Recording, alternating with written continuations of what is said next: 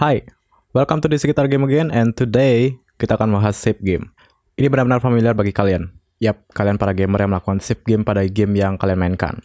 Seperti game Fallout contohnya.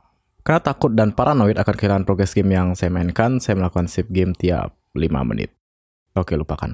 Save game adalah sebuah data yang disimpan pada game kalian atau lebih teknisnya bisa dikatakan sebuah bagian informasi digital yang disimpan mengenai kemajuan dalam bermain game.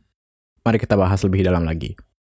Pada awal perkembangan game, save game pada game sebenarnya tidak dibutuhkan karena game saat itu rata-rata memiliki durasi yang pendek.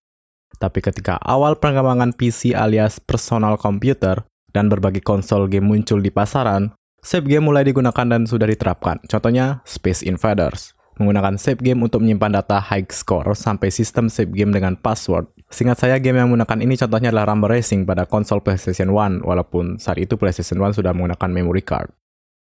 Save game terus berkembang dan menambah kompleks lagi seiring dengan waktu. Dari save game yang berupa high score, sampai saat ini, save game yang berupa waktu, tempat ruang, wilayah AI, motion, dan masih banyak lagi yang tidak saya bisa sebutkan lagi. Dasarnya save game terdiri dari beberapa tipe yaitu auto save, checkpoints, quick saving, password, dan save states. Bagi kalian para gamer mungkin ini tidak lagi asing bukan? Cara kerja save game yang banyak digunakan biasanya adalah dengan konsep menyimpan beberapa data penting saja seperti level, pencapaian, posisi terakhir, progress game, dan sebagainya. Tetapi ada juga konsep yang berbeda, yaitu setiap objek di game menulis kode datanya sendiri, dan ketika nanti game dijalankan, maka save data akan termuat bersamaan saat game loading.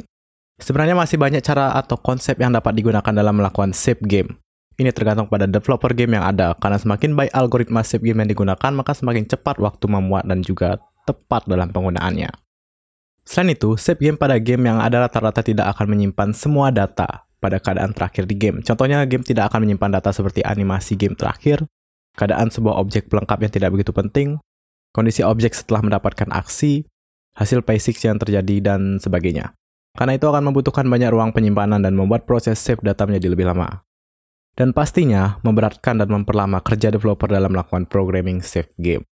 Maka dari itu, save game hanya akan menyimpan hal penting saja pada game, Mungkin kalian pernah melihat keadaan suatu objek di game yang sebelumnya sudah berbeda, tetapi setelah besok kalian mainkan game tersebut lagi, objek itu kembali seperti semula. Itulah yang dimaksud bahwa objek itu menurut developer adalah objek yang tidak begitu penting, sehingga developer lebih mengoptimalkan objek lain yang lebih penting untuk disimpan. Terutama objek yang disimpanlah untuk progress game.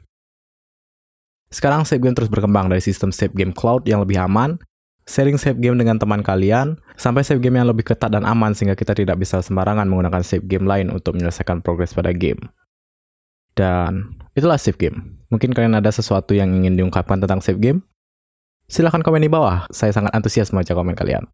Like jika kalian suka, dislike jika kalian tidak suka, jika berkenan kalian dapat share dan subscribe, dan sampai jumpa di video berikutnya.